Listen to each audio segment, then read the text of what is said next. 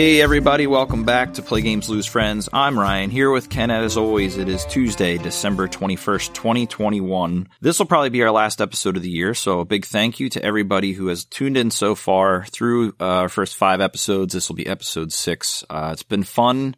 We're learning as we go. As you can tell, it's been kind of spotty and shitty at times, but hey, we're learning. Uh, so everyone that's joined us so far, thanks a lot. We hope we can bring more good content in 2022. We have a lot of cool stuff planned for next year, and I'm very excited. And I know Ken's very excited to bring all this stuff to you guys.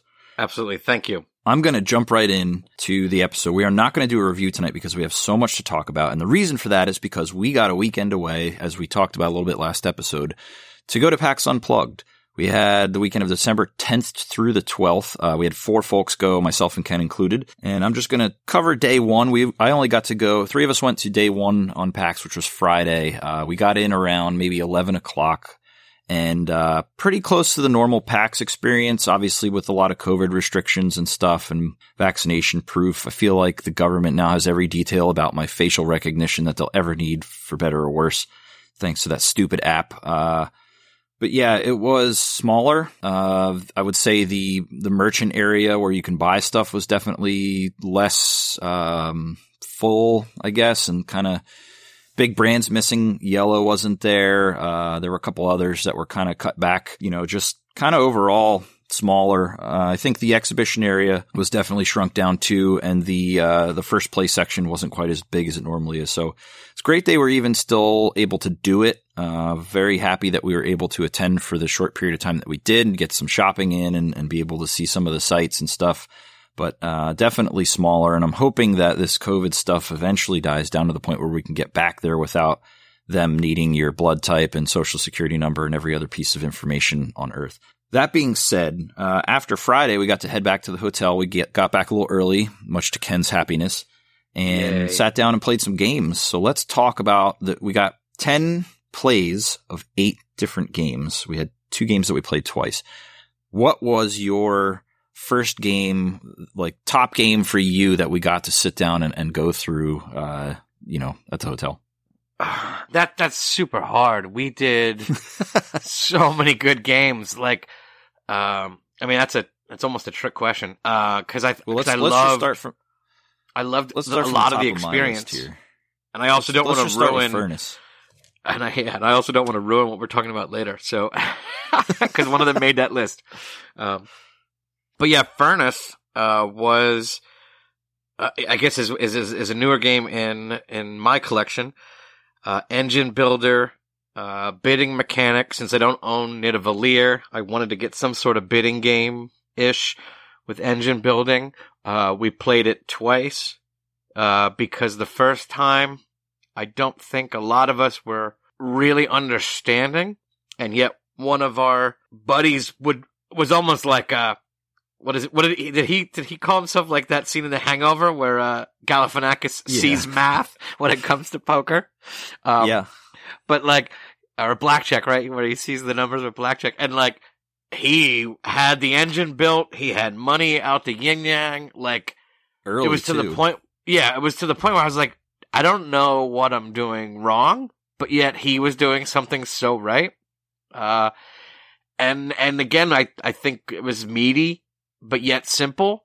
So we were like, let's run it again. Uh, second game, I think I gave him a better run, but I still think he pulled out ahead, if I'm not mistaken. Yeah, yeah, he had like it's it's funny because I, I, was sitting there playing that game, thinking, oh, I lo- I'm fairly good at engine builders, you know, traditionally. and I'm sitting there looking at the cards. I'm like, all right, well, I got this, and this converts to this, and this converts to cash, and cash is what you need to win the game. I'm setting myself up well. And I look down at my my uh, table spot in front of me, and I have like 12 cards. He has like four but he has the four that are just cranking out coins faster than I can possibly hope to accomplish. So literally by like, you only have four rounds in Furnace, I think. And then after that, yeah, it's quick. Basically it's a quick score game. the game. And after round one, every game we played, he's sitting at like 10 or 15 coins while the rest of us have like three. So whatever it was about that just kind of hit in his wheelhouse. And the rest of us were, like you said, you and Joe were a bit more competitive the second game. I had clearly no idea what the hell I was doing because both games I just got smoked, but I really enjoyed it. Um, it's definitely yeah, light. It's, it's a, it's light, but yet very crunchy, very mathy from an engine builder perspective. Because, Yes. uh, like one of my paths on the second go round, again, I'm going to pretend I didn't play the first one. Um, because of how bad I was smoked. But uh yeah, there was uh certain combos that would get you, let's say, seven coins, but you could only do it twice. Well, I had the engine to build the resources to do that every turn. However, there was another one of those that was there. So like doubling up on something that you have now goes from two to four. And if you can get that off early enough, you know, it seemed to have been a nice strategy. However, it still wasn't enough to pull in, uh, pull down the W on that second game. Yeah. And I, I felt like some of the unique powers that you get for like the industrialists, those- like those little pictures with, you know, the dude with the top hat Yeah. or whatever, they were uh, variable enough that it, it added good variety to the game as you shuffle those out at the beginning. But I felt like the one that he had at the beginning where you can kind of, and the funny thing is, is I had it the second game and failed miserably, but the one where you can put your own tokens on top and ignore the placement restrictions that are in place. So when you're bidding, you can, you know, put your tokens on spots you've already put your tokens to guarantee you get to produce something or, you know, there's a three on someone else's, uh, on another card and you want to put your three there so that it's a tie and nobody gets it. Uh, Oh yeah, that was stuff like that. That that one power was so dickish. Like, I mean, yeah. I, I like it. I like it, but it was it was a it's a brutal power. you Yeah. know, that one. So I, I really thought that game was just fantastic. I'm the one that asked you to bring it because I was seriously looking at it and thinking about it because it was an engine builder. And I'm like, well, if it sucks, you can save me 30 bucks. But problem is I loved it and now I want to play it more and I don't have it. So, but the thing is for me, I wouldn't play it unless it's our group anyway. So I would love to pick it up, but I probably won't. But that was very surprising to me from, you know, an engine building standpoint, just how quick that game goes and how on you have to be. Like normally engine builders kind of ramp up a little bit. You almost can't you can't dilly dally. You have to make every play count in this one. Um, certain Yeah, engine, with like four said, rounds, it's tight. yeah, certain engine builders you can sort of play around a little bit and get your footing. No, you need to be planting your foundation from the first token you put out. Yeah. Yeah, it's very tough. Very fun, but very tough. And, and you really need to dial in quick. So I, I thought it was fantastic. Uh, like I said, I, I'd love to buy it. I just know I won't play it unless it's with you, you guys. So you might as well just hold on to your copy because I'll, I'll be requesting it again. nice. Well, the second game we played twice, we'll, we'll go through our, our two peats, right? Was a game called Dread Dreadful Circus. Uh, I believe I had mentioned it on my backed and bought a few episodes ago. Uh, Yeah. was really happy to get this one to the table just because of, you know, it, it being a recent purchase and, and I had watched some, some playthroughs of it and, uh, much like I thought, our play group, I think, really sunk their teeth into it. Again, we played it twice. Uh, I think we ran it right back right away, or did we take a break and then go back to it? Yeah, I we- can't remember. We, we will jump right back in. Yeah. Um, and, and basically it's, uh, you're trying to, uh, build this sort of scoring mechanism tableau in front of you. Um, but yet you have some secret information behind and you're given a hand of cards that, uh, you're trying to auction off to the other people at the table. And so they're secretly trying to buy the card off you and you need to make a decision. It's, it's very Sheriff of Nottingham in a way where like, you know, e- people are handing or trying to sneak things through Sherwood, but like they're trying to get you to take their bid. So there's a lot of table talk, which I think our group really, uh, excels at table talk. Um, I'd like to see this game with more than four. I think would be even more cutthroaty, more political Yeah, for sure. which I like about it. But uh, I was pleasantly surprised with with how our, our group dug dug it and, and enjoyed it, and you know, it's it's one of those that I sort of don't regret owning at this point. Yeah, I, I haven't played anything like that before. Like, it's weird that you get a hand of cards, but they're not yours. Like, you have to get rid of all but what three of them or something like that, and then Well, you you get, get- to choose one to play. you do the it end. twice. You do it twice. Yeah, the first one so and the last one at the beginning. Yeah, exactly.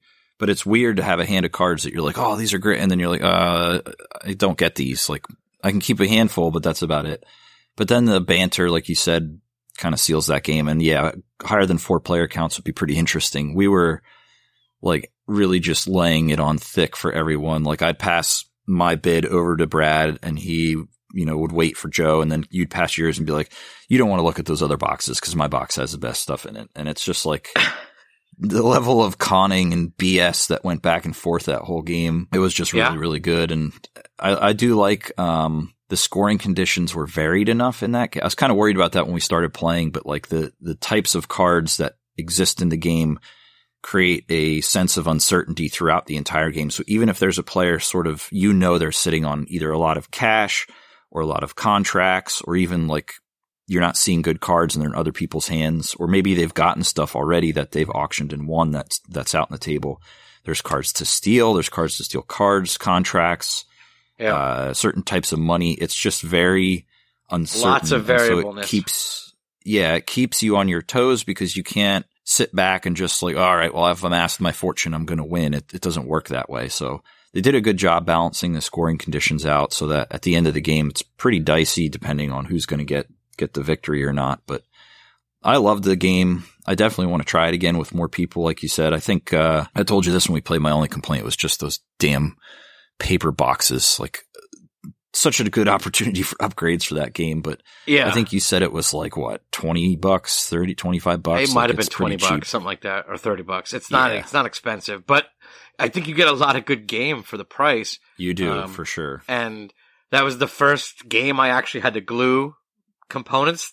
so I glued those flaps of those boxes down. So I was sort of proud that they held up. I didn't see any damage, so that's good. Um, but yeah, Look at you hobbying. Next I up is painting. Ooh. Get a little bit of uh, Crayola crayons and melt them onto a model. You'll get there, buddy. You'll get there. Uh, so that was the two games we got two plays in each, and the rest we only got one. And I'm going to jump to uh, uh, Joe's purchase of packs. So when we Yeah. were there Friday, we walked around and there was a uh, a stand in the you know merch area uh, for Moonrakers. I'd never heard of it before, but Joe like dialed in on this like I, like nothing else. He was just focused on this. So we walk through. He looks at it. We stand there. They're kind of giving a demo, and he's checking it out, and we're checking it out. And uh, I didn't really. At first, I, admittedly, I didn't dig the aesthetic. It was very dark, and I, I could tell it was sci-fi, and I'm not a huge sci-fi person. But we watched it for a little bit. We left, walked around, did your shopping list, found nothing, and then Sad. uh, came back to this Moonrakers, and the table had cleared. So Joe's like, "Let's get a demo." So he was like gung ho on this game. We played it. We liked it. Turned around. He spent like 150 bucks. Bought the game. He bought um, player mat. play He mats, bought- the or expansion. play mats. Yeah. He bought a card expansion. There's another expansion coming out. They only have three copies of the expansion. They're prototype copies. And Joe propositioned the game's creator over there to buy one of the three copies of that expansion just so he could leave with it. The guy's like, oh, we only have three. And Joe's like, well, you'd still have two if I bought one. Plus, you'd leave with some extra money. But the guy didn't bite. So, yeah, um, so they sold cool. out every copy of Moonrakers. I was watching uh, another video. Uh, everything was gone, uh, and now they are working on a campaign for summer of this year uh, for three uh, new expansions for it. So, uh, I believe that might be the only chance, maybe down the road, to get all of it again uh, when they do another print run, probably. Unless they yeah, he said have they had some other expansions planned. Um, Yeah. So I wouldn't be surprised to see that happen where they just are out. But the game was cool. It is a deck builder. Um, you're kind of building a spaceship with some crew and, and fighting other players. Uh, I think it's like first to 10 victory points. So it's not a terribly long game, but it can get pretty complicated depending on, you know, who you're playing with, if they're familiar with deck builders. But, uh, Well, it was it's good. I- also I was it also has that Munchkin sort of Yes. co-op piece to it, which uh, I didn't quite realize until I'd already failed a couple times what that all meant and what uh, you know and how you uh, you know how you navigate that with the game because it's a very solid deck builder um, with that sort of co-op negotiation tactic. However, you also have this suspicion like, oh, can I be, can you trust these people to help you? Because there's missions that tell them to fail missions Yeah. on, on purpose, or there's objectives to fail missions, and are they setting you And they up? could just make Like, you waste stuff too. Yeah, Like even so, even if you want to win and you think they're going to participate, they could just choose to give you one card that does nothing towards the goal, and then you just blew a turn basically. yeah, and one of the I guess base components of your starting hand is the the blue. Uh, whatever. I don't know if it's a resource or, uh, you know, just a, It's like technology. thrusters or something like Yeah. that. And what that allows you to do is to keep your chains going. And there seem to be very minimal stuff that actually gets you extra chains. So it like, Yeah. uh, so it like forces you down the co-op route. However, if you're all sitting at eight points, uh, co-op's gonna come and go pretty quickly. Uh, and it's gonna become a very interesting fight for the finish because at the end, it's a, the race to 10, uh, on how you win. So, Yeah, it was kind of interesting to watch how we just basically stopped helping each other when someone got close to the end. Like it just goes away because people don't want to see that person win. But then they also need, you know, help either from that person or somebody else to even be able to score anything. So it, it's a cool dynamic. Uh, Usually those co-op mechanisms in games don't work terribly well. You and I have some fame, infamous ones that we've played that just sucked and I had to dump. Looking at Yeah, you, we're sorry. doomed. Sorry, Uh, but yeah, this one worked out really well. Um, and I think the deck building aspects of it were great. The, the ships that you have, you can get four upgrade cards for. And when you purchase them, you can get like either one time benefits or you can add cards to your deck. And oftentimes they're balanced where if you don't get cards for your deck, they contain some passive innate power that's really strong. Um, and then you can also pick up crew cards and some of the contracts or missions that you go on that basically allow you to score victory points to win the game require crew. So a lot of times you'll see players. Um, I tried this this the, the one time we played to pick up more crew so that people will kind of have to lean on me for cooperative stuff to be able to fulfill the crew requirements for some of the quests. Um, but it didn't always work out. I think the game. I think you won, right? And I was second. I feel like I did pull that one out. Yeah, I think you did at the very end because you were able to complete something on your own. And I, was, I remember it was being close. like, it was close. Yeah.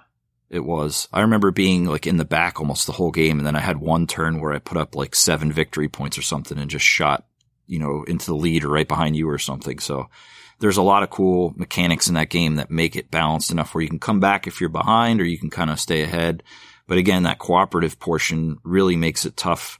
At the end of the game, you have to be able to do things, these missions on your own, or you're just not going to win. So there's a def- definite balance. Um, but I, I agree with you about the blue cards. I thought that was the only thing I didn't like about the game was that it's a bit of a, basically like in Clank or, or other deck builders, you get like one action to play a card. Well, this is pretty much the same thing. You get one action, you can play your card. You can't play any other cards unless you have more actions. And so this blue card gives you additional action points to drop more to be able to chain, like Ken said. And they're not very prevalent in your starter deck and they're fairly hard to obtain more of those cards. So that was kind of disappointing in a way where that was like almost the crutch of the game. You could still do stuff from a cooperative standpoint with other players, which is why you want to volunteer in between turns to help cycle your deck. But if you're not drawing hands with those blue cards in it on your own turn, like you're just boned. You're, you can't do much. Yeah. Not having a blue card off the bat in any hand doesn't matter if you're going to help somebody or not. When like either you're picking a quest or you're helping somebody. If you don't have blue cards, you're almost like not. It's it's almost not, not even worth having that turn. Yeah. You just sort of pitch, get a Yeah, coin, you and just move get to on. play one card. You know. Yeah. Yep. But Well, but all in all, I I, think- thought it was pretty good. Like I thought, I, I enjoyed it.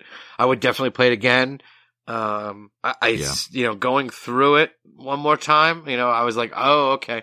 I could see how I would change certain things or adjust certain things. You know, the objectives, like what what's more powerful. Looking at the equipment, what's more powerful. Like I I I could see more choices and picking things differently a second time around. Yeah, I would definitely play it different too. I think I didn't do enough cycling. I, I settled with shitty hands too often, and I think that really hurt me, even though I was competitive the whole game because I had that one really big turn. But for the most part, I think it was just not enough cycling of cards, and, and that made the difference for me. But really good game, I thought. Uh, a little pricey, but it, component quality was really nice. The art's nice, like player mats are nice. Everything about it was nice. So I think Joe got his money's worth. I will say they have to think twice about their upgraded uh, player pieces.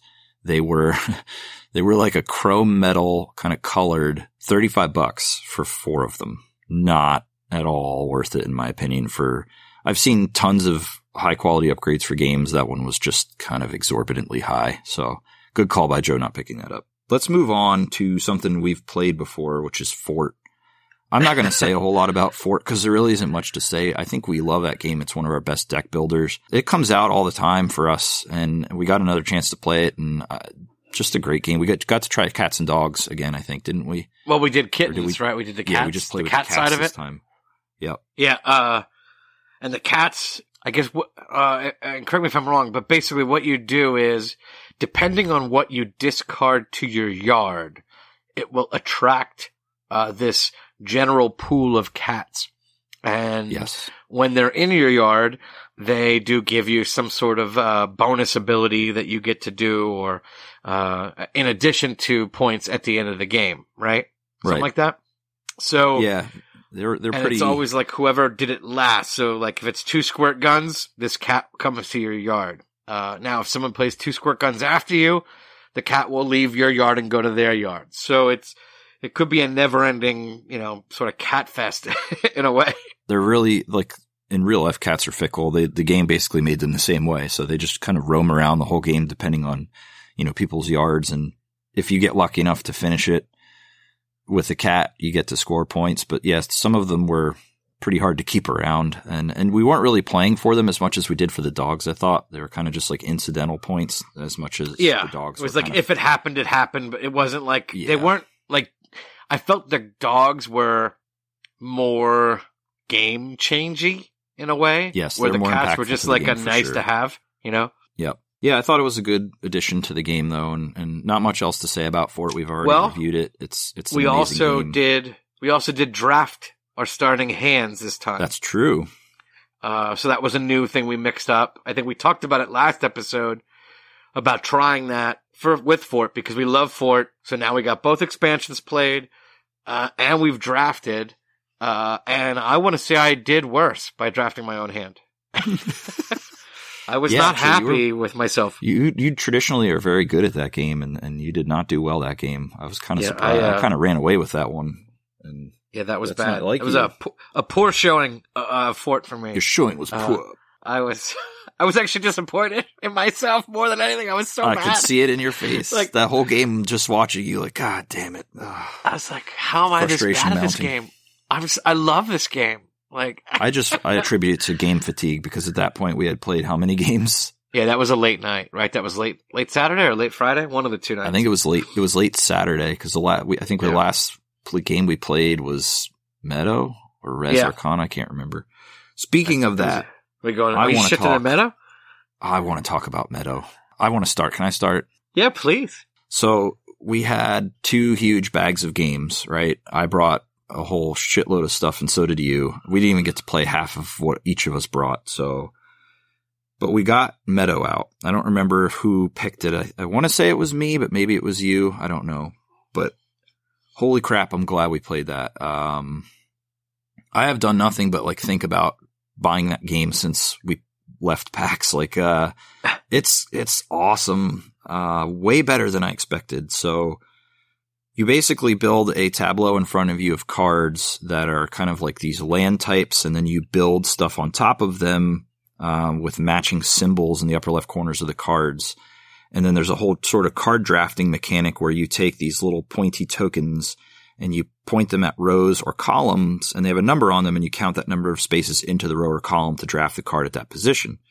Uh, there's also a second section where there's like a campfire where you can put those pointy tokens to do other effects. I think one is like um, draw two Play road cards. tokens. One is play a card, Pick draw cards. Yep. Yeah.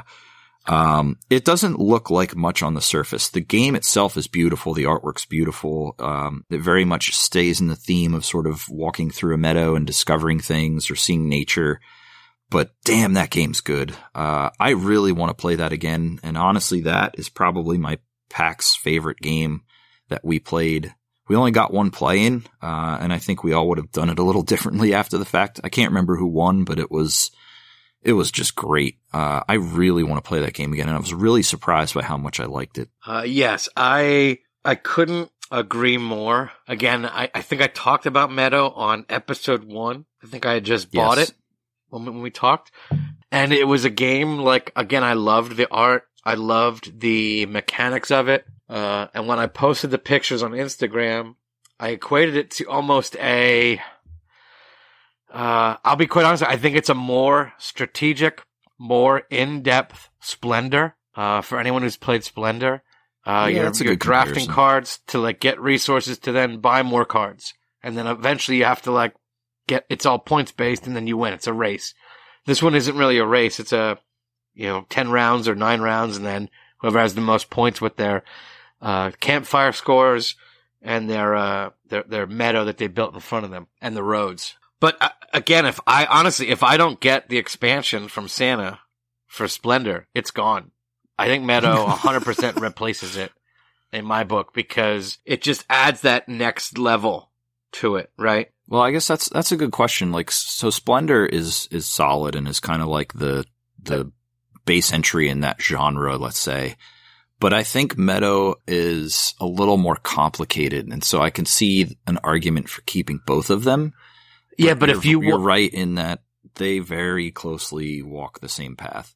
but also like uh if you think theme wise and aesthetic wise yes you got those nice chunky chips of splendor right like that helps bring people into the game however the art of meadow is fantastic and i think one playthrough of meadow with uh, with someone who knows how to play and you watch them and like if you're teaching it to somebody and they watch you they would say let's go again and they will put they would not pick Splendor again a next time because Meadow Yeah, adds that much to it. It's not that difficult. Uh, it's just there's it's just a couple extra more decisions that you have to really play and, and do them at the right time. Um, but yeah, Meadow was uh, again. I was very uh, number one.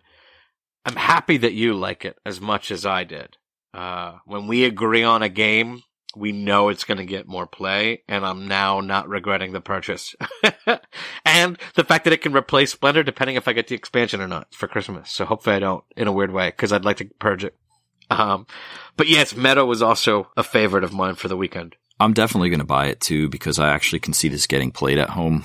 And, and if you're ever not around, I can get it out. But uh, it was easily my favorite game that we played at PAX. Uh, it just aesthetically was amazing. Gameplay was amazing. Had enough strategy. And I I agree with you. Like it could replace Splendor. I think I'd still keep Splendor because it's a little bit easier for like the kids or entry level gamers to jump into than maybe Meadow. But if you're going to pick between the two, I would always pick Meadow because it's beautiful and it was just hard enough the whole time. Like trying to fulfill some of those requirements in your meadow while the other people are drafting cards. And then it gets to a point where you can't draft cards anymore and you have nowhere else to go with your sort of action tokens. It was just really, really good. Um, I was really surprised how much I liked it and I definitely want to pick it up. And I'm very much looking forward to getting more plays with the four of us because I feel like it was, I actually remember I, I did win and the only reason I won is because Brad and I tied but I had more of those like uh, goals cards or secrets cards or whatever they were, where it was like you build on top of your uh, your road cards to put this kind of like Yeah, you know, yeah, yeah. Oh, yeah. It was like the, by the icons or something. yeah, and I'm sure he'd love to have that back. I didn't. I, I had no idea that was a tiebreaker. I was literally just trying to pile points on at the end of the game, and ended up having three or four of those, and that was enough to to give me the win. But what a great game! Definitely a surprise, and, and man, I'm glad we played it. Yeah. Uh, What do you want to do next? Well, We've um, got four left. or sorry, yeah, three. left. actually, hold on. We have four left. Five left. Actually, you forgot one that we talked about earlier, Oh, so I wanted to make that a That's right. surprise. So, uh, I, I want to talk about War Chest. Uh, we, we did, we ran it back. We added an expansion, right? We added one expansion that you bought at PAX. Is that correct? I have both now. I did buy one at PAX. I have both now, but we didn't play with them yet, so we got to do that. Oh, we still It's, went with base? nobility, Okay. which gives you like kings and queens, I think, and then there's a siege one which puts siege weapons in, but it changes the way the game is played. So Yeah, I really enjoy War Chest for how simple a game it is. Uh, and- and again, the, the, we play with teams and we mix the teams up, right? Because I it was Yep. me and Brad versus you and Joe. I guess we're one apiece at this point, right? For those teams in a weird way, like. yeah, yeah, we are. and again, this one came down to like one or two turns, uh, where, where the chips didn't come out the way I needed them to. And, uh, Ryan took what we felt was a very, uh, lower tier class and ended up winning the game with it. So the Berserker, the Berserker. baby. Ripped his shirt off, ran in, captured a control point while killing his own self. But again, War Choice is solid. War Chest is solid. I really like it. Yeah, I mean we we've played it twice, and every time we play it, I think people like it more and more.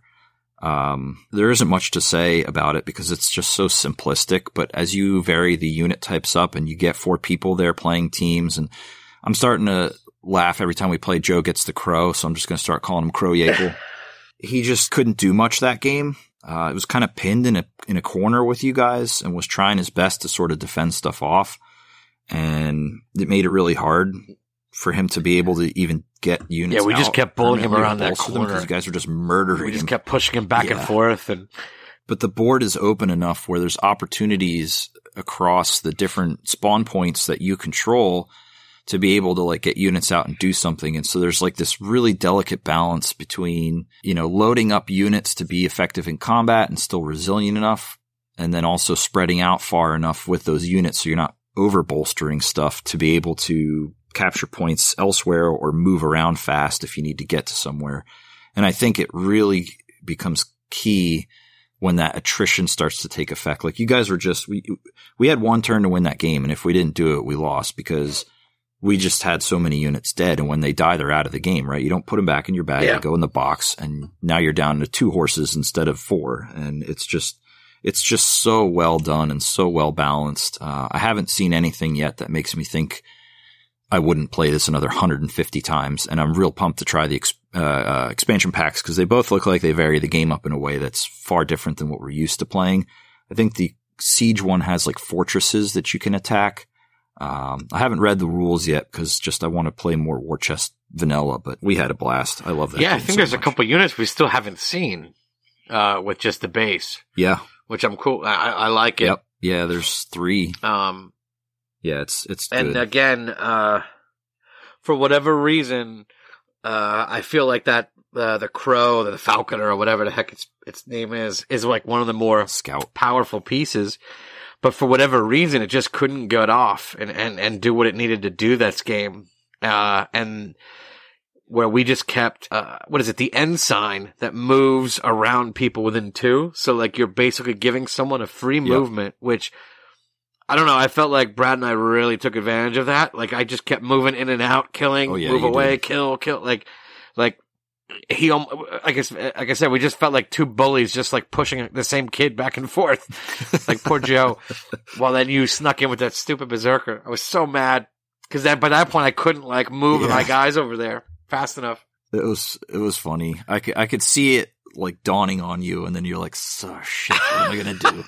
and meanwhile, Joe's over there dropping chips, just dying left and right. It was tough because I don't think he had that game's so like strategic, but there's that element of what you draw out of your bag. There's a luck Yeah. element, and he just kept getting.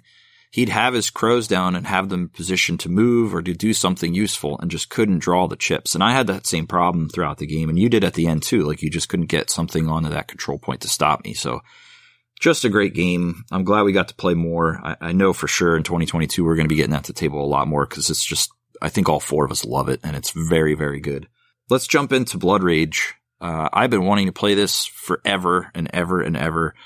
It's the first of the trilogy for Eric Lang. Uh, I have Ankh and we've talked about that prior, but I think I asked you to bring Blood Yes. Rage and uh, yeah, it didn't disappoint. Yeah, you talk. I uh, I need to get my whistle wet, so you tell your impressions. Well, uh, ge- getting to to play Ankh first was kind of almost better, I think, because I got to see sort of his refinement in a way down to the final entry of that trilogy. There are elements between the two that are definitely shared. A lot of dudes on the map type stuff. Um, you know, positioning is very important. Movement is very important. I think your your limitations based off your rage track make things very interesting as to what to do with your actions. Just like Ankh, it felt very impactful. Every action you perform is very impactful to the game. The card drafting portion I love, and I can always play a card drafting game. I never get sick of those. I think the whole thing as a package works super well, and I can see why it's probably one of the highest regarded ones. I think the playtime ran really long, but that's because we had three people that haven't played it before, and setup for that game is about as bad as Ankh is. But I will, I probably will buy it at some point in time. Um, I haven't yet played Rising Sun, so that's kind of the next logical path forward for me. But it was great, and uh, I would definitely do things different than I did when we played. I felt like I, focused too much or too little on the quests that give you, you know, experience uh, or victory points, I should say. I, I focused too much on combat and kind of combat combos. I, you guys were kind of scoring at the end of each round quite a bit, and I was scoring like during the round during combats from some of the combos I had set up. So I think I need to get a better strategy next time we play towards balancing those things out. It's kind of tough to do, which is, you know, why the game is fully balanced. The one thing that I did hate was the bullshit that Brad pulled at the end. And, and I tip my hat to him for what That's he did. of- he tip of the cat basically was behind the whole. Yes, it was impressive. He was behind the entire game. It looked very bleak. He was getting screwed in every combat. He couldn't do anything really. And then at the end of the game, I don't know if I, I noticed it before you guys did, but I still didn't quite realize the scope of how big this would be from a swing standpoint and scoring at the end. He moved up like 45 points at the end of the game because he threw every model he had into the the the land territory that got blown up by Yeah. you know whatever Ragnarok at the end, and just was like so far behind all of us. And Ken, I think you were ahead at that point, Yeah. right? You came in second, and it looked like you had a sure win. And all of a sudden, he takes his scoring piece on the outside track and moves up forty five points, and is like ten or fifteen ahead of you at this point. And we're all sitting there like, what? What are you doing? Yeah, Like, I- how is that even that possible? like came out of nowhere for me. Like I was like, uh, number one, I never saw that card, so I don't know how he must yeah, have first picked it when we drafted one of those ages. But then to also pull the Yeah, I don't think it ever went around. that actually could also target Ragnarok. So like it didn't matter where Ragnarok was supposed to go. He was controlling that. And if you didn't Yep. get in there and stop him, you could not stop him. So it was just, oh, I'm just going to die and get all these points. So thanks. And it's just like, are you kidding Yeah, me? so it was like he he scored like I think it was like four points or something for each unit that dies in Ragnarok at the end. And then he moved all his models in there and had a card that basically doubles the amount that you get. So he just shot up like some ridiculous amount of victory points at the end and ended up winning the game. So again, tip my hat to him. That was a pretty cool combo to see. And, and we were all like literally, let me see that card. Yeah, Blood Rage We all is like, all about what? finding the combos in your cards that you're drafting, and you maximize see them that by the end. as best you can. Yeah, it's it's great. I, I love the upgrades you had. Those tiles that you put on top to make it look like it's ruined Yeah. land was cool. It added some more theme to the game. Models are beautiful. I would love to paint some of that stuff. Um, just great. It was really great. I definitely want to buy it, but I would love to get some of those upgrades. Are there expansions for it that, Nope. that you don't have? Oh no no no Okay, that I don't so have. just- So there are. Uh, so there was two expansions that came with the Kickstarter. One was uh, the Mystics, which are like the wizards. So if you think about the priests that you have in Ankh, Oh, I think you have that, right? it's sort of like that. Yeah. So there's priests. So those are the other pieces inside the broken token that we didn't get to play. Okay. And then there's a, it's like a gods expansion type of thing where, uh, again, I've never really played it, so I don't know, but it adds another sort of play style, probably another way to earn points, but I have not got a chance to play it. But it, it Yeah, it's we're all gonna in have one. to we're gonna have to get that to the table again because Yeah. uh, I left unsatisfied with my performance and That's like me and Fort. thoroughly mind blown from Doobad's uh, little jump up there. That was ridiculous. It was good though. Very good game. Um, definitely pumped to play it again, and it makes me want to try Rising Sun even more because again, that's the second entry. Completely, not completely different, but different enough that I think it's going to be. Have you played Rising Sun yet? I have not. Own it. All right. Well, it it sounds all. like we got something on played it, schedule for 2022. Yeah, but I'd love to get to the table so I can then say that I have successfully completed the Eric M. Lang trilogy. And we'll see if Brad can find some other broken combos in that game too. uh, so uh, next is a, a a game that we were really hoping to find uh, the newest expansion at PAX. uh, and this is for Res Arcana. We are both huge fans of this engine builder, this combo builder. Uh, we've taught it to our wives, we've taught it to our kids, like, and we have, we, we each had the first expansion and it was on both of our lists for Friday. It was supposed to hit retailers on December 10th, uh, which was the Friday of PAX.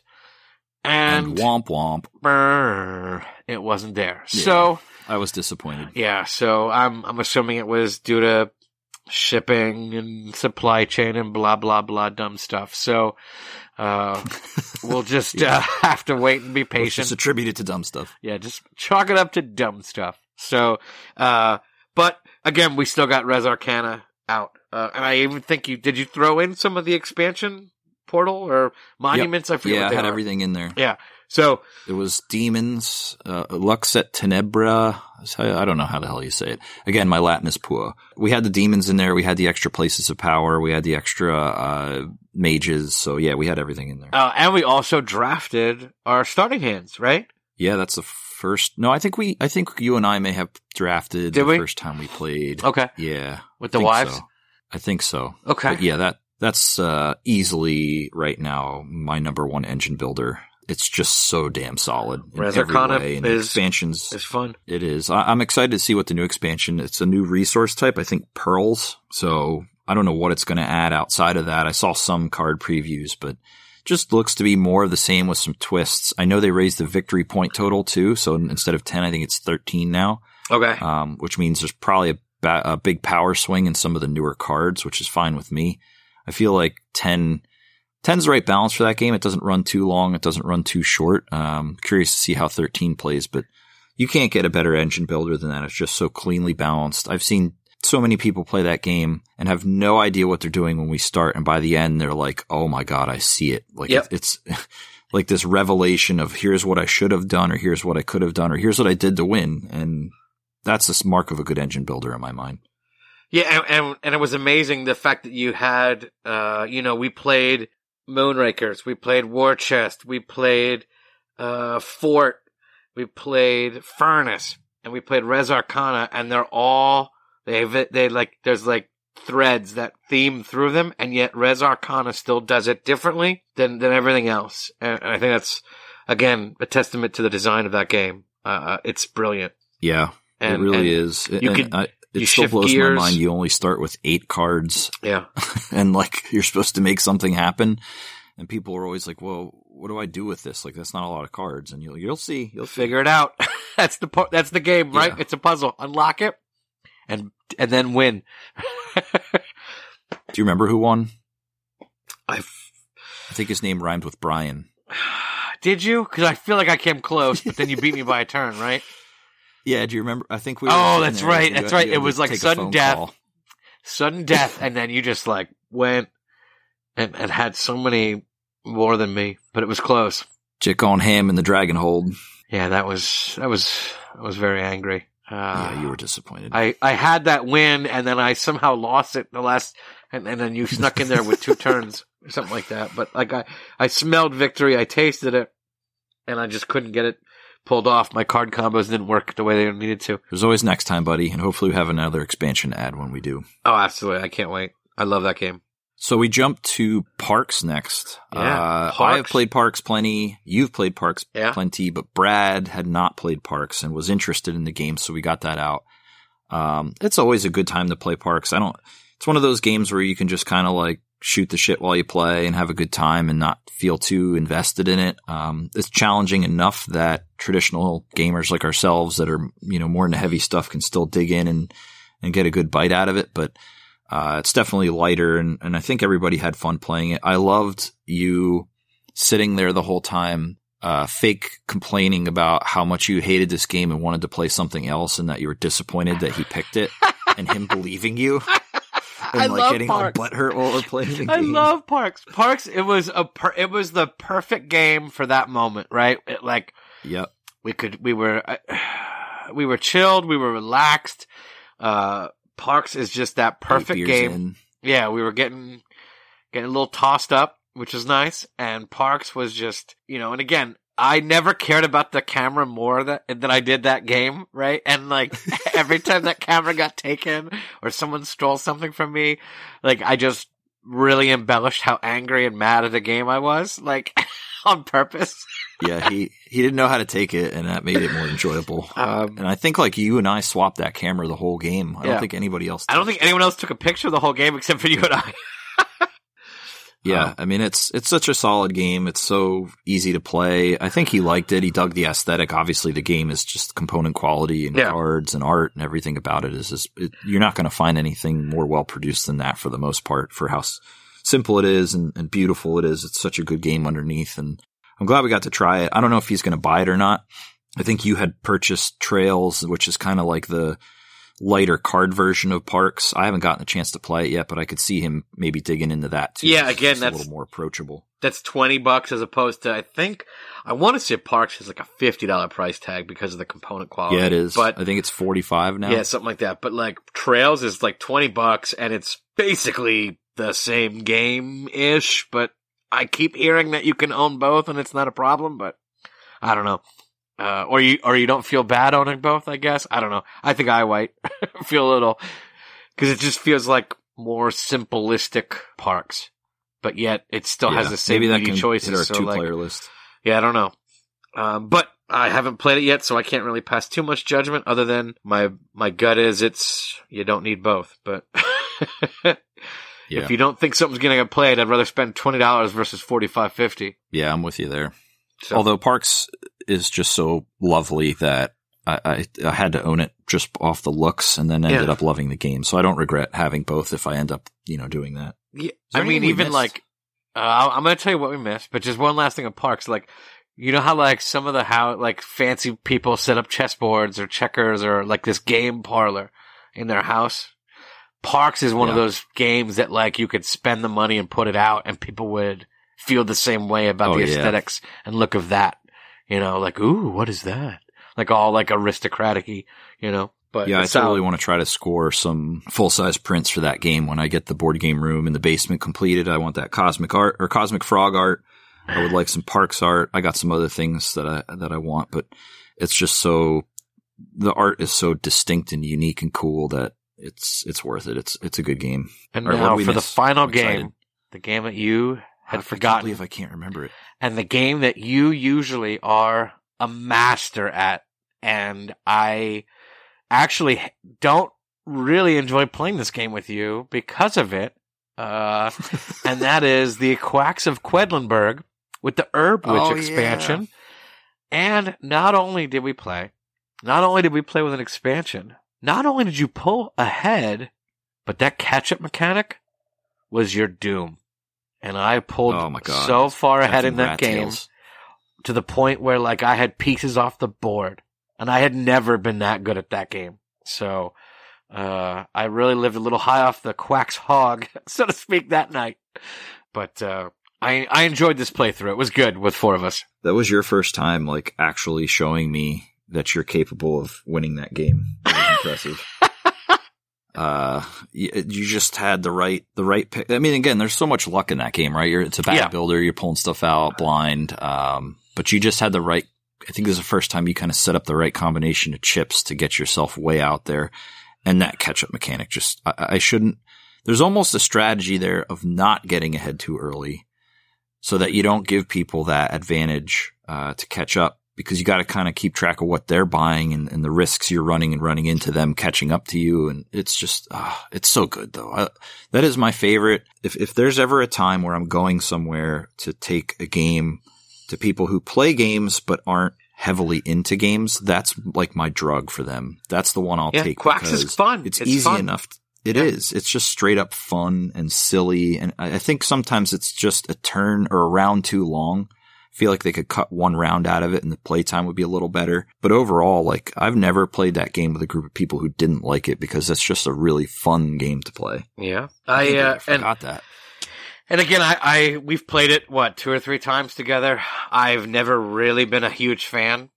Uh, I, I, I think it's uh, a solid game. I like, I get it.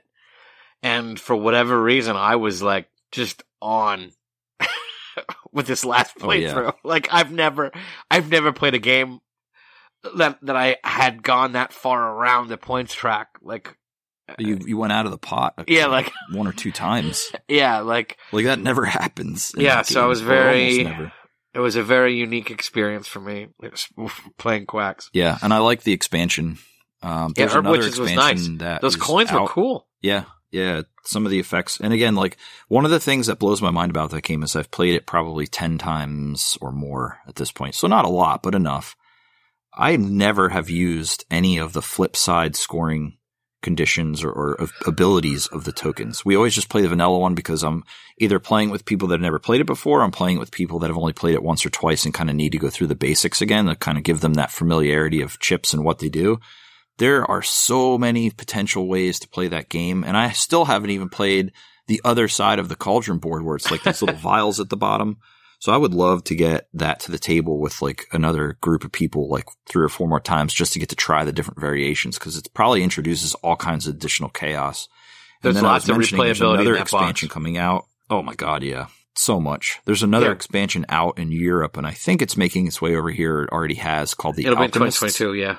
Yeah, I don't I don't even know what the hell it adds to the game, but I'm buying it because I just that that game's such a classic to me, and I'll definitely pick that up. Yay, more expansions! I can't believe I forgot that. You're right. That's such a and, and again, that was another one that Brad picked that you were sitting there like, yeah, this is a and he's like, Whoa, whatever. You should have picked. I, I love that whole thing. Just that dynamic that was there all weekend of him believing you. I mean, I'm playing board games. I'm not mad. I'm not angry. Yeah. Like I love, like I love board games. Like Yeah, we could have been playing Pogs or Tiddlywinks. Yeah. Would have been happy. I mean, crossbows, and crossbows and catapults would have been fine. You know, like Yeah, drinking beers, playing games doesn't matter. Speaking of beers, let's dive into the beer review. Uh, what do you got this evening? I am enjoying my current favorite sour. It is from the Toppling Goliath Brewing Company. It is a pineapple papaya fandango. It is a kettle sour beer with pineapple and papaya. Now, the scary part about the Toppling Goliath is that they do not put the ABV on the cans. yes, I've mentioned that before. I think you've mentioned that before. it's dangerous. So this could be this could be two or four or a, a ten, as we uh, know that those exist. But uh, it's uh, a beautiful, wonderful sour. If if you're a sour fan, it uh, doesn't have the lactose, so that's good for me. Um, but this is the Toppling Goliath uh, Pineapple Papaya Fandango. Ryan, what do you got? Fun beer fact for you: uh, kettle sours. I learned because I had one on tap last time. Are sours that are made in a kettle that are basically done so to sour faster than a traditional fermented sour, which can take a lot longer. So it basically Oh. allows them to make sours quicker than they would otherwise. So beer fact of the day for you. Uh, yeah, I, liked have your, your kettle sour was good too. That you had. Yeah, uh, Victress. Uh, you can't even remember the name of it, but it was a cranberry lime kettle sour. Really, really good, and not too high. I think it was six percent, maybe seven. I can't remember, but very good. Uh, I'm having a green yield from Drowned Lands Brewing in New York. It is a New England style IPA. Uh, I don't think I've ever had any of their stuff before, and I know I traditionally will always like New England styles for the most part. So, bought the Sixtel. Um, very happy I did. It's really good. Very hazy. Uh, has all those same kind of notes of flavor that most New England IPAs have. I think it's around 7.5. Just really good. Don't have any complaints about it. I probably pick up more of their stuff. I really don't see a lot of their beers uh, at my local distributor, but I didn't, haven't looked terribly hard. So next time I go back, I'm going to see if I can pick up more of their stuff to try. And I almost wish that we did a list of beers we had at PAX to do like mini reviews because, dear God, Joe walked in and goes, I need help with the cooler. And I'm like, uh, okay. This cooler had to weigh like 60 pounds. It was just full of various types of New Trail beer. From, There was what, uh, probably 14 different types of beers? At yeah. least? I mean, I brought that. You brought your own. Uh, or Joe brought that. You brought your own. I had my own. I bought 24 packs, six different types of four packs. Uh, we just had so much beer. Yeah, I brought four different get beers. Close to finishing it. Yeah. Yeah, you had what? You had uh, founder stuff, right? I had some Founders. I had some Jacko. Uh, I had uh, some of this Toppling Goliath. Uh, and I thought there was one, maybe two different Founders I brought. But yeah. Yep.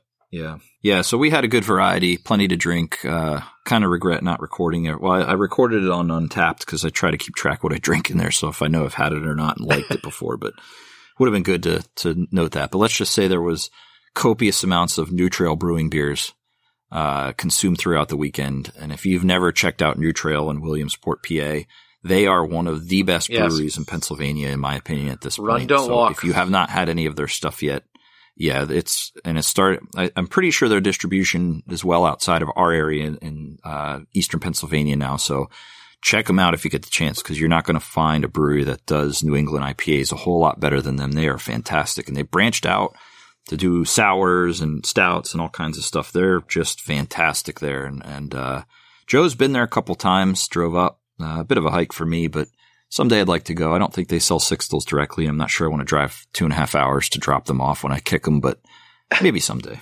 We'll see. All right. Um, let's take a moment to talk about 2021. What a, what a year, right? Like good and bad. Yeah. Good because we started Yeah. a podcast. Good because we had a board game group that got lots of plays, all different stuff in, but we're going to talk just between the two of us and you're going to get to go first of our Okay. top five games of 2021. Now, these are games that didn't come out necessarily in 2021, but we got to play in 2021 either a lot or for the first time. Basically, the top five games for us that were most impactful this year in terms of, you know, enjoyment or fun or whatever it is. So why don't you start with your number five and we'll, we'll just bounce back and forth. Yeah, so my uh I almost feel like I need to keep the honorable mention thing going, but I didn't plan that that well.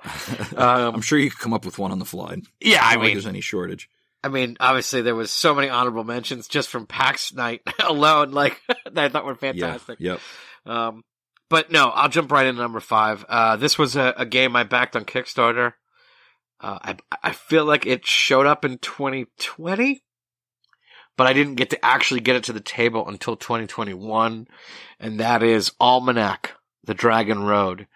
Uh, we played it uh, with some friends uh, and family members. Uh, you know, earlier in the year when we took a trip to their place, and uh, just I we fell in love with it. Uh, it was simple. It was fun. It was, you know, aesthetically pleasing. It's a, for those who don't know, it's uh, Scott Almes, who is uh, famous for the uh, Tiny Epics. And he partnered with Kolossal. And basically you get this book or this almanac and it's a worker placement sort of campaign where you al- almost think of like Mario Party. If you've ever played Mario Party for any of the Nintendos where Oh, it's yeah. like your job is to frustration caused by that game. yeah. So you're Had trying to controllers. you're trying to get to the end uh, of a board game, and this is the end of a campaign. But there's mini games along the way, and basically it's levels, and the levels build on top of each other. So like certain uh, resources are worth more in certain levels, and it's a it's an economic game. So you're trying to buy low, sell high throughout this campaign. While you're just increasing, you know, what you can do. You're increasing your goods that you can carry. You're increasing your crew that you can uh, have part your your guards to help you during little stories uh, through uh, through the game, and every so you, you I think you end up playing like six or seven of probably twenty some in the almanac for one playthrough. And whoever wins each individual one gets to pick where you go next. And it is just a very fun worker placement game. Uh, I know it's, I'm not a big worker placement guy, but this, uh, is a nice, uh, I, I almost want to say gateway-ish, more fun worker placement than some of your really hard, crunchier, almost bland, uh, what is it? Beige, beige cube games that you, we, we make that joke about. Yeah. But yeah, uh, I think that that uh, Kyle was joking about last interview segment. Like, um, so yeah, that's Beige Almanac, traders. the Dragon Road, and uh, uh, I believe the sequel or the expansion, standalone expansion, comes out uh, in 2022, which is another Almanac. So when you put them on the shelf, it'll look like you have these two books next to each other. Oh, that's cool. so I th- I'm, I'm, Kind I'm of like uh, excited. Dice Throne. yeah. So you're number five, Ryan. We talked about it already, and it's War Chest. Um, I had always kind of been intrigued by it, picked it up this year on a whim, saw it at Barnes and Noble, and I've completely been smitten by this game. Uh, I want to play it like every time we get together. It just is for how simple it is. It's so damn good. It's so deep. It's so variable every time you play. The, the 1v1 mode's great. The team based 2v2 mode is great. The expansions look great. I love the poker chips, how good they feel. The component quality of that game is as high as it gets. It's just awesome. I want to play it all the time. I, I get pissed when I can't play it at home because nobody will play it with me at home because it's literally like the antithesis of anything anyone in this house other than me wants to play. So I can't wait to get more games of that in in 2022. That's easily my number five this year. I, I love that game. That game is solid. You have every right to add it to your list. So my fourth, again, we talked about a little earlier, is Meadow. And, uh, a couple of reasons why. Number one, uh, you know, we, uh, we got to the table. We only played it once, but, uh, I love what we, what we saw and, and what, and, and how it plays and, and the strategy of, you know, if you don't want to draw a card, but you want to play an action or you, you need to play a card, but you can't, you don't want to waste your hand or waste a turn. Like it, it, it's a solid, uh, little tableau builder. Um, also the fact that it replaces Splendor for me, Sans expansion. I, I'm, I'm always happy to swap out with something sort of air quotes. Get that better. shelf space back. Yeah. So, uh, that's Meadow.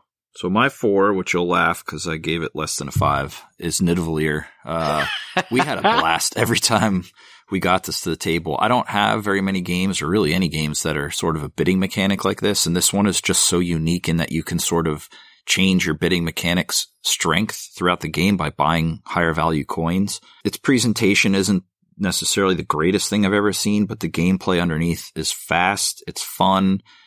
It's just good. And I want to get the expansion if I can ever find the damn thing, but I have had so much fun every time we put that game on the table. And I think all four of us want to play it more. There's so much variability in the results of the game. I don't have any complaints about it for the most part, other than it's not quite a five, as you'll bust my balls for, but that's okay. Uh, Well- I definitely could could play this any day. I believe that is my honorable mention. I have it written and I crossed it out because we kept changing like what our format was going to be for this list. So right there is my honorable mention, Nidavellir. I agree. Yeah, It's a solid so game. good.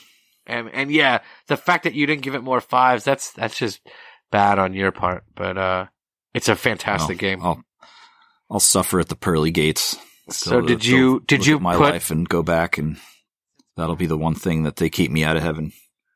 Since you couldn't pick it up, Nidavellir at PAX, did you add it to your Santa list? I did, but uh, I'm not expecting it. Let's say it's going to be one I pick up on my own after the fact, most Alright. likely, which is fine. As long as I get it, I'll be happy. And, and again, like we have played that game a few times. We haven't even used all the hero cards that you can draft because I kept a couple out for simplicity's sake. They Yeah. tell you to just leave them out. So we'll go whole hog next time and throw all the shit in and play and see how Yeah, it yeah, yeah, goes. I'm But good.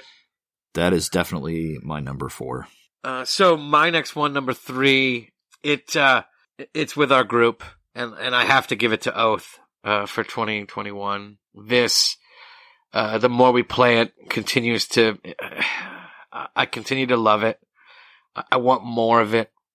Uh, I I want to I want to also draw on the Chronicle, like I think we joked about in our first impressions. You like your homework. I want to do homework. I want to do my art project. Uh, I have an idea for how I want to do it. Like I just, I want to. It'll be different than everyone else's style. Like I, I just, I'm, I want to win so I can get the Chronicle.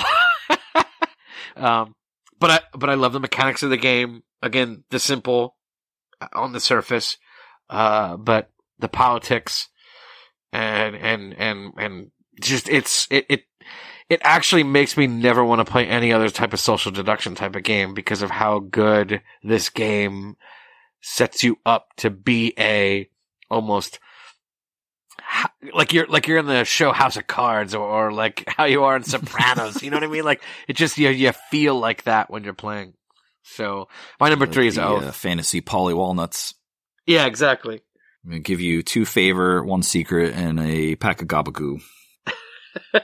Uh, my th- number three is Meadow. Uh, one playthrough blew me away so much that it became one of the most memorable games I played of 2021. Um, we said pretty much all there is to say about it, so I'm not going to go into it, but I, I, I couldn't believe how much I enjoyed it and how badly I wanted to play it again after just a single playthrough. There aren't many games that I ran into in 2021 only the two that are higher on this list really that made me want to dive right back in. And it's just that good. The presentation's just that good. Everything about it is great.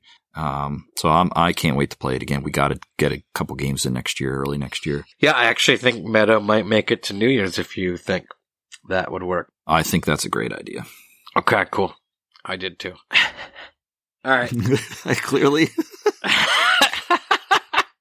uh, number two for me was uh, CMON's Marvel United. Uh, and the reason why uh, this is so high on my list is because it was a game that I played a lot this year with my son. Uh, he he really enjoys the aesthetic. He enjoys the co-op nature of the game. I've tried, you know, we've, this has actually been like the year of co-ops for me and my son. We've played Arcadia Quest, we've played Stuffed Fables, and we've played Marvel United. And he always, like, he loves Arcadia Quest. He loves Nibbles. He likes Stuffed Fables, oh, but Nibbles. he he always asked to play Marvel United. We actually almost played last night. It had come up, and then we got sidetracked doing some other stuff. But like, uh, I could see us getting even more Marvel United to the table before the end of the year, and the new one is coming. The the second coming of what is it? The Marvel United X Men version. Like, just the amount of stuff that I bought for that. Like, my son and I are gonna have a good couple years worth of content. Um, and again, it's a simple game. Anyone can play it. You could teach it to anybody. It, it, again, liking or, or being a fan of Marvel does help get into it a little bit more. But from a mechanical standpoint, it's pretty simple. But that would be my number two, Marvel United. That actually might be my most, potentially my most played, actually, uh, of 2021. We have to, uh, we got to try that sometime with the boys and see yeah. if uh, if Jack would be in because I think he probably would enjoy it too. We've played Champions before, um, the deck builder, and he he he dug that too. I think uh, United seems a bit more approachable though, so it might be something he'd be interested in. We'll have to try it sometime. Yeah, it's like a notch right below complexity level of Champions. Yeah, um, yeah, he would probably be into it. So my number two this year was Ankh, uh, Gods of Egypt.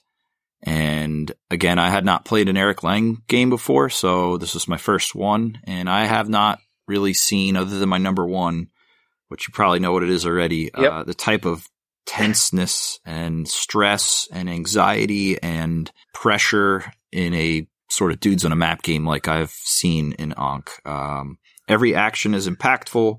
You know, we've talked about this a, a little bit before in prior episodes. It's just so um, heavy and sort of chess like in, in many respects with where pieces go and how to resolve certain things with combats and, and, conflicts. It's just fantastic. Some of the most tense moments I had gaming in 2021 were in Ankh. And I think, you know, we, we've just barely scratched the surface. We've only played, I've only played three or four times, only seen, you know, I haven't even seen all the gods yet. I haven't seen all the guardians yet. I haven't played all the scenarios yet. There's just so much more to unlock in that game. And every time I get it to the table, yes, it's it's a slog. It's three four hours long, but I'm pretty much enthralled the whole time through. I, I can't say that for yeah, too many it games. Doesn't, um, it doesn't feel like you're there that long. Like you just you, are no, intense. You're in in the moments. You're you're studying and watching what everyone is doing. Yeah, you're like scheming and, and yeah. planning. It's it's brilliant. Um, so I am so happy. That's one of my first really big Kickstarters. My first really big CMON one for sure and I don't regret it at all. Uh, I am very excited to try to get more of that in in 2022. I think it's going to be, you know, something we just spend time on because we haven't, like I said, haven't barely scratched the surface yet. So definitely number two, just a masterful game and very excited to play more. All right, drum roll. What's your number one? Do you know what my number one is? Like a guess? Uh, hmm. Because I, That's a tough I, I think I know your number one, which I've already said it on my list, but Yours obviously is a little higher, but I think uh, your number one is it going to be Fort? No, close though. Uh, my number one is summer camp. Uh, oh, duh. I uh, actually, summer camp. I, I, think I said about Marvel United having the most gameplay. Summer camp might be close. Uh, it's right on its heels. Say, I'm surprised that's not your most played because we talked about that before. Yeah, I love summer camp. My family loves summer camp. My wife loves summer camp. We've taught it to you know to Ryan and his wife. Uh, we've taught it and to. Your wife beat the shit out of all of us. She's brutal in that game, man. She's good. Yeah, she, she sees it like like Brad saw Furnace. Like my wife sees yeah. summer camp. Rain you Man know, Brain they have yeah. for certain game titles is amazing. Uh, it's a Phil Walker-Harding. It was mass market. You could get it at Target. You could get it, and and and for whatever it was, like I just I saw it and I bought it. You know, without any reviews. I just loved what I saw, and I was like, it can't be that bad, right? And boy, was I pleasantly surprised how much game is in this. Again, we talk about the replayability of like Quacks or uh, uh, what War Chest, right? And and a Valier. This game is like right on their heels too because there's like you can always mix up the three activities, and it, the big, I think it comes with like nine or twelve out of the gate. Yeah. And again, we just want more. I want more content. I want more expansions. I want more crafts to, or not crafts, or badges to achieve. You know, uh, at summer camp. Again, we've taught so many people this game this year. I guess I would say this is our most taught game. Let's put it in the category, right? We've taught this to so many people. I've recommended it to, to people I've talked to, like on this, you know, on the streets or having, you know, certain phone calls with certain people about stuff. Like it is a, just a solid game. And again, I, you know, it, it, I don't know if you liked, if you like anything that Phil Walker-Harding has ever done, this is like his next sort of evolution of gameplay is, is how I felt playing it. Yeah, it was solid when we played I wasn't blown away at first, but I think that's one of those games where if I play it more, I'm going to start to see more. I think I was kind of focused on not necessarily trying to dominate the game and be hyper competitive because of the audience we were playing with. But it was it was solid and and the mechanics that are mixed together and it work right. It's just it's one of those like standby type games that you could always play and have a good time. So, so number, number one. one you know what it is. It is definitely uh, Oath, uh, yep. Chronicles of Empire and Exile by uh, Leder Games. It is just a brilliant design. Everything about that game is brilliant. The melding of different mechanics, the focus on king making, politics, uh, the art, the components, the cards, the denizens, the way you control, uh, you know, areas of the map, the way you divide yourself up dudes on a map in some respects. Uh, it's just so damn good in every way. Um, the chronicle aspect that you talked about when, when you had it in your list is one of the most unique and interesting things I've seen in any game so far. There's a sense of ownership and history to your campaign that you play, and you can choose when to end it. I've never played a game when you can just choose when you're done. Um, so our our kingdom has been rolling for three or four games so far, and, and we've seen different beautiful drawing entries and write ups in the Chronicle about the history, which is always written by the victor. I know Cole Wehrle's a history buff and, and likes historical games, and he made one that somehow doesn't have any prior historical foundation other than like the theory of politics and, and society's uprising and falling but managed to capture it in a game that just has a level of uniqueness, a level of fun, a level of, you know, drama, and, and it just, it hits on every cylinder when we play. And a lot of it does have to do with the group you play. I'm not going to lie. If you have a group that can't get immersed in it in some fashion, you're not going to have as good of a time. You're just not. But our group definitely is. We play the roles to a T. We, we just have nailed it. And that game has nailed uh, the number one spot for me this year. It was fantastic the first time I played. It's a bit of a slog to learn, but as you go, it just keeps getting better and better and better. And I can't wait to continue our campaign into next year and see where we end up. So that is my number one. I definitely tip my hat to Leder and to Cole Wehrle and to Kyle and everyone else involved. What a game. Uh, I'm smitten by Oath beyond uh, anything else in 2021. You're definitely in deep going. smit with uh, Oath, and again, there's a reason for it. It yeah. is that yeah, it's, amazing. It's um, it's just something else. There's nothing else like it, and and that's part of the reason why it's a draw for me. Is I look for stuff that's a unique experience, and that hits the nail on the head. There, there's just nothing else like it. So those are the top five gamings or well, not gamings, gaming moments, I guess, of, of 2021 or games in 2021 that we've played. Again, not necessarily released that year, but stuff that just stuck with us or Yeah.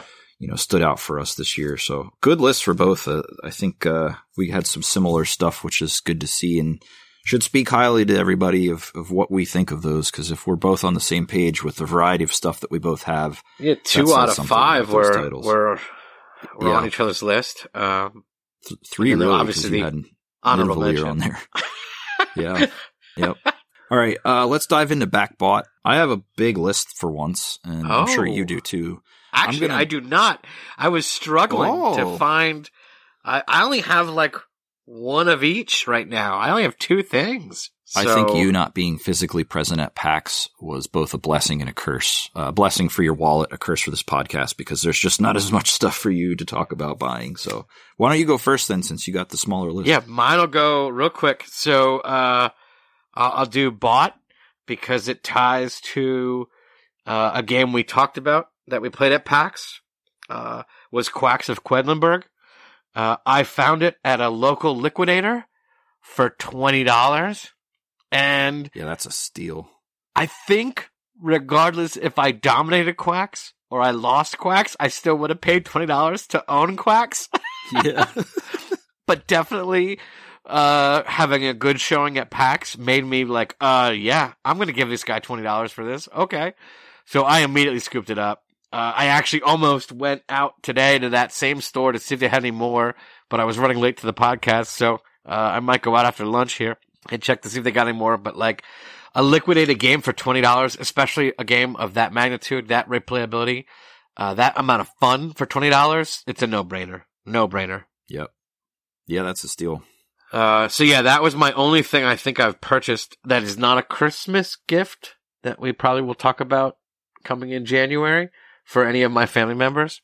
Cause I guess I, I do that thing where you buy gifts for your family that you want to. So, Yeah, um, I've had to learn to stop doing that. well, but you know, I'm not wrong that I think the kids or the wife will like it, you know? Yeah, yeah.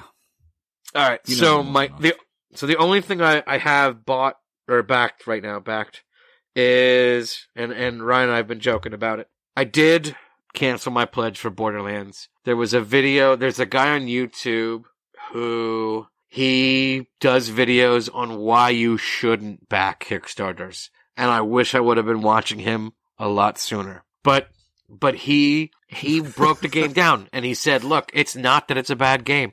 This game is awesome. It is Borderlands in a box. That's what we all want, right? That's all what we all wanted."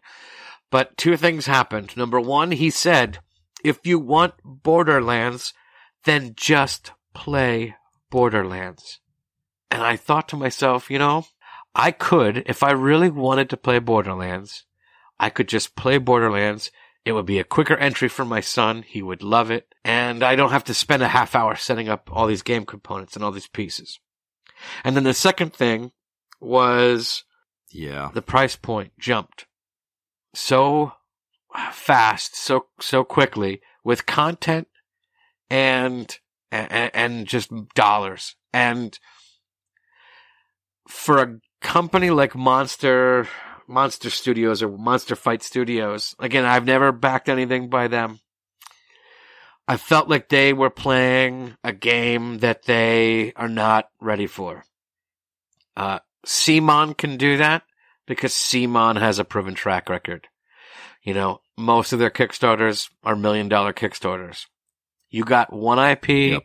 You can't be pumping all that content out so quickly, so fast, and expect to be almost rivaling the dollars of Masters of the Universe. Right? When you do not have a Masters of a Universe IP. You have Borderlands. That's a five year old, ten year, you know, maybe ten year old IP Yeah. right? Not a what fifty year old IP. Yeah, you know what I mean. Like, and it's like well, actually, not Legendary 50, IP. like thirty, almost forty years, right? Masters of the Universe. So it's like, I just it it scared me. It actually backed me backed me off because of of the track record, and um. And Yeah, again, I, think I, thought, you know, too. hey, if I want to play Borderlands, I can just play Borderlands too. Like, it's not like my PlayStation 3 doesn't work, you know? Like, So I don't know. So that was that. Now I did back. I did take that pledge money and apply it to uh, Man versus Meeple season four. They're a contributor on uh, a, a contributor on YouTube. Um, now the reason why I backed it uh, was that they uh, it seems like are getting an exclusive King of Tokyo promo.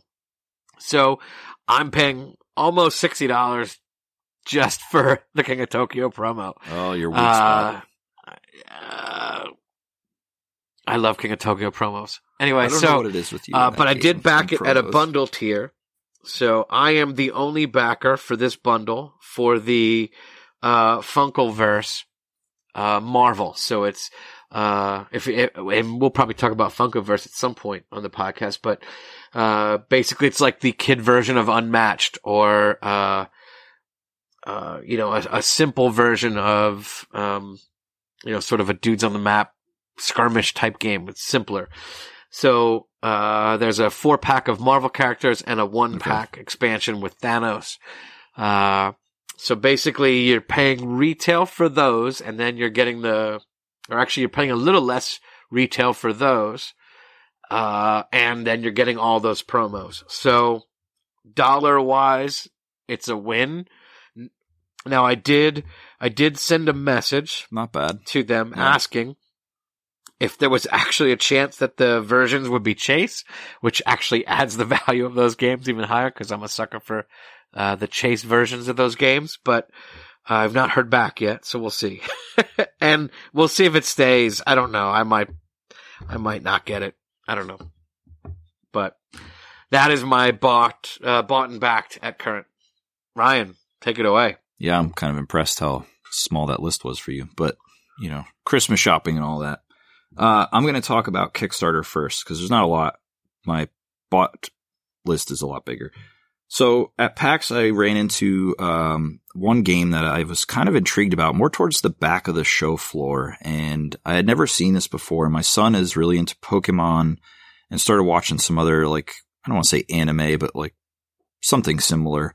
And it's called Aegis Combining Robot Strategy Game. And it almost looks like uh, Voltron and Pokemon had a baby. You could basically have like a set of these sort of unique robots. It's a card game and um, they kind of almost merge slash evolve like Pokemon into you know better versions of themselves or melded versions or whatever, and they can kind of like all combine into some giant robots and stuff and just slug it out or whatever. It looked like there were classes, so some robots are uh, like healers or defenders or offensive or defensive or whatever. Uh, the aesthetic of it was really cool. Cards look really cool, They're like tarot sized cards. I have a sample here that I got while I was at PAX that I'm taking a look at now called Omni 000 Commander Robot, and it's got some cool abilities on it. The art's really cool. So they have a Kickstarter coming up uh, in Q1 of 2022, um, which looks really interesting. So I'm going to check that out for sure. I may end up backing that, uh, but I just wanted to talk about that a little bit because I thought it was one of the cooler things I saw at the show for for kids. And then going to give a shout out to it. It's not out yet, but you were talking about video games that have board game translations. I am a huge Deep Rock Galactic fan. I play that game by myself, with my kid, with friends. Um, for those who don't know what it is, you're basically a dwarf on a space rig and they launch you onto the surface of some like asteroid or planet and you go down inside and mine minerals and stuff and bring them back. But while you're in there, there's these bugs, um, basically aliens that try and eat you and kill you in a variety of ways. And there's small bugs like swarmers, there's grunts, which are like the medium size, and then there's these massive things like oppressors and praetorians. They're just enormous bugs. Uh, amazingly great video game. They're making a Kickstarter board game that's going to start uh, somewhere between January and March of 2022. The campaign will kick off, and I'm I'm back in that game. I know I could just fire up the video game, but it's such a distinct and unique sort of game that I think it might actually translate well to a board game and still be fun.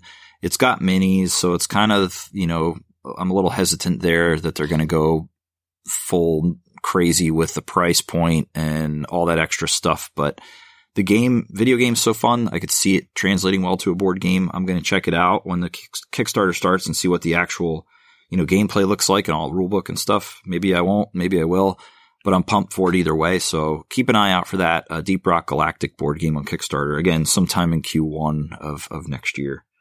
And then the only other Kickstarter one I had, I got a copy uh, a while back. I backed a game called Wizards and Relics. It was like 20 bucks, just a card game, looked very simple, kind of fun. Um, the art was very unique, not nothing that blew me away, but it was it was okay. 20 bucks, let's give it a shot. I regret to inform you, it's not good. It's just not a good game. I ended up playing it twice uh, with the family, and it just fell so flat both times. I didn't enjoy it. They didn't enjoy it. It just isn't solid. So it's going on my purge pile. It sucks to say because it was a Kickstarter and I was kind of looking forward to it, but, uh, you know, you get some stinkers now and then. So Wizards and Relics, not that great. Maybe they'll come back with a rule revision that makes it fun, but for me, it's just not going to stick around. That takes me to the bought stuff. So this is a big list. I picked up Vast of Crystal Caverns after talking to Kyle, got me excited for the game. And we got to the table um, last time. I The think it was cave you, me, and. Joe. Is that right? Or you, me, and Brad? Yeah, you, me, and Brad. You played the cave. Yeah, the cave won. But that that's a very Yeah. interesting game. I'd like to try it with five. I think it's probably best at five. I don't want to go too deep into it, but it was it was fun. What what did you think of it? I enjoyed it. I, again, I've never played it before, and uh, I was always intrigued by it. But like knowing how unique of a game it is, right, with the as- a- asymmetry, you really need the right group of people, and I think our group is those people. And I was impressed with it. Uh, it seemed Yeah. like it really came down to that last couple turns, right, where Yeah, you were about to well i think actually uh brad was about to steal the the last uh treasure and, and tuck it away uh you were smashing crystals left and right i had forgotten i could kill you to win right was that one of my things right like I, I completely forgot about that because you were the only one who could kill the thief so i needed you alive to try to cull the thief while i would you know plant the crystals strategically where you guys couldn't get to them quick enough so that he could win. But uh, and then once you know I ran through those tiles, I saw that I was like, I got to get to these tiles. I got to get through this quickly so that I could start revealing crystals and winning. And that's eventually how I ended up yeah, uh, pulling it out. But uh, I'd like to see how we when we throw in that fourth player and specifically our fourth player. It, it'll be interesting to see how that goes. Uh, I think we should randomize the uh, the, the the characters. Uh, Yeah, me too. There. because we didn't get to see the goblins or the dragon, and and Yeah. they're vastly different than everything else we played. So No, but it's a solid game. yeah, I picked it up for like ninety bucks or something, or eighty bucks off uh, Reddit. Yeah, but you uh, get all the stuff. Exchange subreddit. Yeah, I got like it came fully sleeved. It came with promos. It came with uh, an expansion pack or two. Like it was, and it has the models with it. So pretty much almost everything except for two models. I think it, the game had. So definitely a good deal. I picked up a bunch at PAX, and I'm just going to run down that list quick, and I'll I'll save my favorite one for last. So I got Cascadia, uh, which is a fairly recent release at the AEG booth, and uh, I got to play that for the first time last night with my wife, and it's pretty good. It's a light tile playing, tile placement, token placement game um, with blind bag draws for kind of repopulating the board selections. Um, I would say it's like 25, 30 minute playtime if you're not digging too deep, and the scoring variety is pretty good. So I would recommend it for most people. I think it's just it fits a, it fits a niche uh, and it's pretty fun, not too crazy, very light and easy to play. You know, visually appealing. So check that out if you get the chance. I think it probably is priced a little higher than I would like, but like the component quality, that the wildlife tokens are wood. The bag you get is really well made, so it's it's pretty solid.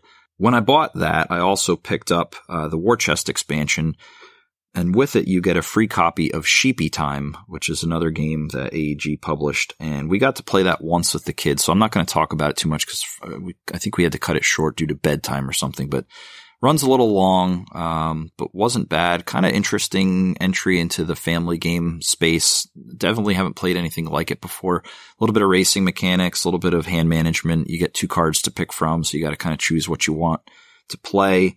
Um, there's a nightmare that chases you around, so kind of affects your ability to do anything depending on where it is or if you've already landed on it and it scares you. So we'll talk more about this at another time. I'd like to get, actually would really like to get a play in with, with you and your, your wife with, with, uh, me and mine just to see what you guys think of it too. Cause it's fairly yeah, it's light been on the list to try. Super To be long. honest with you, and uh, Yeah. had I known that was a deal, I would have definitely had you spend fifty dollars for me at, at AEG's booth, just just in smash up expansions alone. yeah. yeah, there were plenty of those too. Um, so that that was a good get for for basically a free game for spending fifty bucks. I couldn't say no, and I saw it on sale today for twenty bucks, so it's pretty cheap if somebody wants to pick it up and give it a try. I I can't say I recommend it yet because I haven't had enough time playing it, but it looks interesting so far. I picked up Caesar, Seize Rome in 20 minutes. After seeing the Shut Up Sit Down review for uh, Blitzkrieg and Caesar, I was sold immediately. That looks like such a solid two player game. I have not gotten to play it yet. I thought about trying solo just to get used to the mechanics, but uh, that might be a game that I bring out um, when we do like our two player night here. You know, one board game night, just split up into groups of two and just crank out some two player games. Uh, it looks fantastic, and I can't wait to get that to the table. I picked up the Masquerade expansion before PAX. Actually, I forgot to, neg- to neglected to mention that one. Uh, if you've never played Mascarade, it is kind of social deduction, I guess. And the Mascarade expansion just adds more characters to it, which is probably a bad thing for those of us who have horrible memories and can't remember anything. Yeah, it's, it's got that, that like coup. It's almost coup-ish yeah, style. Yeah, it's. Uh, but I think it's, it's better than awesome. coup. I do too, and and I don't think a lot of people either know of it or have played it, but it's easily one of my favorite party games ever. If I can get well, for what it's worth, it. there is a reprint coming out in 2022 early. That. Yeah. Uh, the art looks a little different. I believe, from what I'm gathering, it might be more mass market. So this might be like a Target release cool. with this new version yeah, of it. It um, it deserves. I think it's more, Gamewright, right? More, uh, table. Is it a Gamewright? No, it's not. Oh, it's is not, it? It's I Repos, mean, it wasn't right? Before. Yeah. Is it Repos, right? The company that does uh, Seven Wonders. I with think the little so. little uh, sombrero, right? I think so. Yeah. Yep. Yeah. So I think this might have got picked up for the reprint and the re theming uh, from a different company, if I'm not mistaken. I could be, but I did hear about it here just a couple weeks ago that it's coming. So uh, that might be my version I get, even though I really love the art and the old style. Oh yeah, the, I love the art of the old style so much. It's so well done, um, and that game is so well done. It deserves more table time. If I hope it goes to Target and gets a wider audience because it's easily one of the best party games I've ever played. I've played, you know, like Ultimate Werewolf and all those, and and they're fine social deduction games, but this one goes another step further and, and mixes a little bit of that with coup, like coup mechanics, like you mentioned, is just so so good. Um, so I'm glad I got the expansion, even though it's probably going to burn me in the end because I can't remember who I am ever. There's so many jokes in our, our Nerdhammer group about me forgetting stuff and, and Kaz forget. It's just a lot of good stories from that game. Excellent.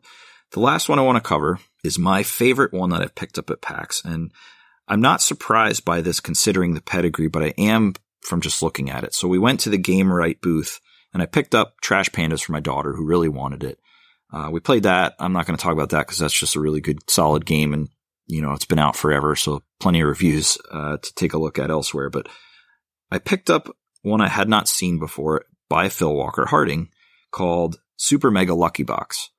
Uh, I don't know if this is a new release. I never heard of it. It's got to be fairly new from Gamewright because it wasn't in any of their catalogs from last year. So I'm pretty sure it came out in 2021. It was a new one. I don't know how to describe this game, but it was easily my favorite.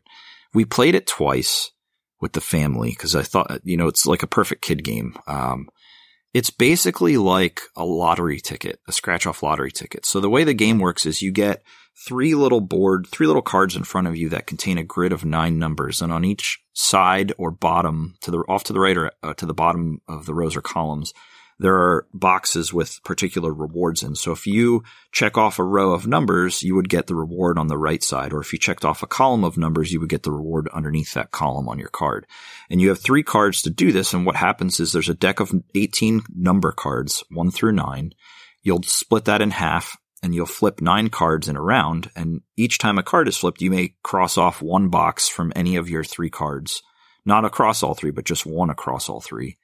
And if you trigger bonuses, you'll get tokens, you'll get additional numbers, which lets you create combos to, to cross more stuff off. It is just so much simple, mindless sort of fun, like scratching off a scratch off lottery ticket. And the combo portion of it mixed with sort of the tokens that you get allow you to kind of manipulate the game a little bit to trigger additional combos. And so you're basically just sitting there trying to build this. It's almost like a really, really stupid engine builder, but it is really fun. I'm actually looking um, forward to trying it. my When you show. when you sh- when you busted it out, I was like, oh, I didn't know it was a Phil Walker. Because again, Yeah, I didn't either. In fact, when I bought it, I didn't know. I just bought it because I was at the, you know, Gamewright generally, for the most part, I have not played too many games from Gamewright where I'm like, eh, this is awful. Like they're either like, it's okay or I really like this. And so I thought, you know what? Why not? Let's just try it. And I brought it home and I was, I took the rules out and I was like, oh man, this looks fantastic for the kids. And they loved it. I loved it. It's great. So I highly recommend anybody who's looking for like a good family game you know, not a lot of math involved, um, not a lot of real need to pay attention to the rules for the most part because they're just so simple. That is a fantastic recommendation and easily my favorite game uh, that I purchased at PAX. So that is Super Mega Lucky Box. Uh, Gamewright published it. Phil Walker-Harding designed it. Thumbs up, both of them. Well, that will do it. Again, I think this is our last show of 2021. Looking forward to doing a lot more of this in 2022. Do you have any parting thoughts, wishes, hopes, dreams for our dear listeners at the end of this wonderful year slash trying terrible year? Well, uh, I guess just a couple things. Number, uh, the first is obviously everyone have a great and safe holiday. Hopefully you get the games that you put on your list. I am hoping to get the ones that I put on my list as well. um, uh, 2022, we're hoping to bring some more uh, updates for uh, my uh, smitten Kickstarter Kabula from Stranger Games Studio. Uh, so hopefully we'll have more content for that in the early years uh, as they uh, relaunch in February. Uh, don't forget to listen to our other podcast in the Nerdhammer Network, Drunk and Disordered. it is a Kings of War podcast. There are some upcoming tournaments coming down the, you know, actually in, in early 2022 that they'll be talking about. They also just got a new edition, so There'll be a, a an upcoming podcast to talk about that. Uh, don't forget to follow us on Instagram, Twitter, or the Nerdhammer Facebook page uh, at PlayGamesLoseFriends.com. And that's, I guess, it for me, bud. I would just like to say 2022 is going to be a great year for, for this uh, show and, and for our game group in general. We've got so much stuff to play, so yeah. many new games in this year, Lots of good so ideas coming too. next year. And yes, I was going to say we've got some really cool ideas we're going to share with you next episode for sort of our plans for 2022 and what you can expect from the show. So stay tuned. Look forward to having everybody back next year for a lot more fun and a lot more games discussion. And hopefully, we didn't put you all to sleep through the first six episodes. We also have some other reviews lined up, and I'm hoping we can score a few more interviews early next year. Those are in the works right now, so we'll see. I want to wish everybody a very safe and happy holiday. Enjoy your Christmas, enjoy your New Year, and we'll see you in 2022. Thanks, everybody. Have fun. Later.